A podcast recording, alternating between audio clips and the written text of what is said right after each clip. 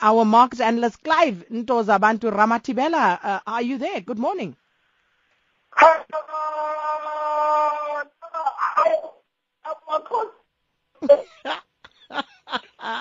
well, it, I, thought the, I thought Limpopo was the capital, and then yesterday, 2 0 down, low city, gone.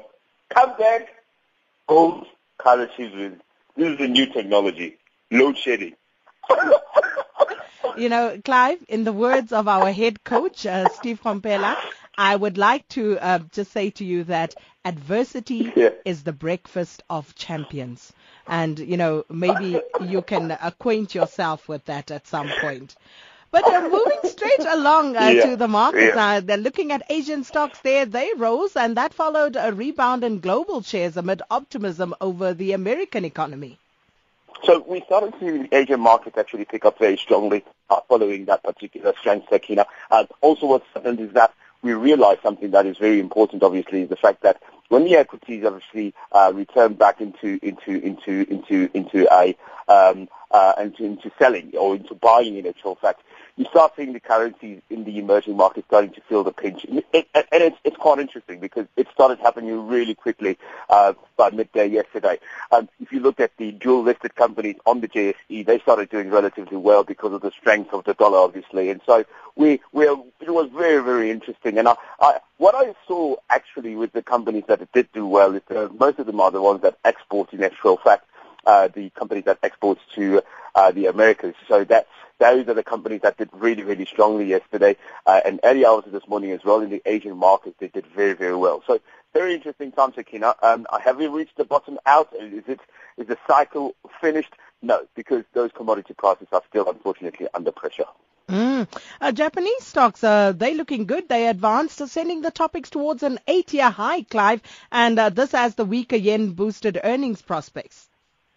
We do know, Sakina, very well that when the yen goes weaker, what happens is that because the majority of the companies that sit on the TOPIX are companies that are Japanese-based and that obviously export, you know, like the motor companies, we're talking about Honda, talk about Toyota and the like. So what happened was, obviously the yen did weaken, and what's interesting, optimism returned back into the market, which is which is fantastic for the Japs because obviously uh, the recent economic data shows that they've recovered slightly. Uh, uh, the deflation is still there, but it, it, it's controlled. It's under control. So the, the actual one of the commentators yesterday mentioning that you know economics, whether you liked it, or whether you didn't, but it has somehow brought back some stability to the Japanese market, and it's it's continued to influence the economy. So very very good stuff that's taking place. You know, I think I think what the best thing that to, to, to take out of it is the fact that um, two things. One is exports have increased in Japanese in the in the Japanese economy,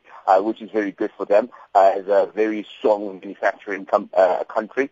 And then the second thing is that the stocks that are doing well are really doing well at the back of the weaker yen. So uh, it means that the central bank, the BOJ, is doing very well in controlling uh, both the, infl- uh, the deflation uh, and also making sure that the interest rates are kept into a cap that will allow business activity to continue in that country. I think I think those are the two factors that have helped Abenomics.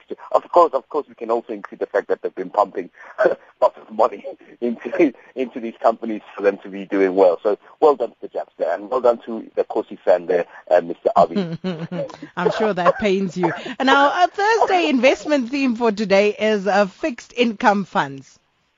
Yeah, you know, some people don't like to take risks, Sakina. You know, I know there's people who um, just to, to spend a little bit into into a risk orientated uh, portfolio. Uh, they don't want to use their initial capital. So fixed income funds are designed um, uh, by virtue to make sure that you protect your capital.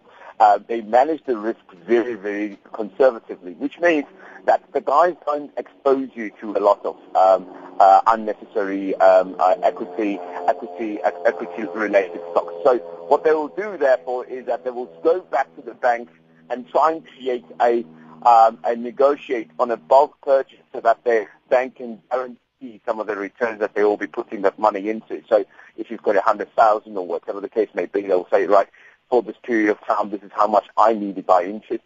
And so they make sure that that's why they say it's a, it's a fixed income. So it means that that money, it will be fixed for that period of time the income, whether it be by interest or by value, um, it will remain that way uh, to protect the capital, the initial capital that has been put down. It's a very nice way to put money in if you're saving towards university and you don't want to have any volatility in the market to disturb your savings. So those are the kind of funds that we we, we find in the market today, and they're very, very cheap as well. So if you want to spend, if you don't like spending money, you can look at fixed income funding. So very nice strategy to adopt. I, mm-hmm. May I suggest? Uh, may I suggest what you can have for breakfast this morning? Please tell me. Adversity. Go and build some character for your team there. and that was our market analyst Clive Ntozabantu Ramathibela.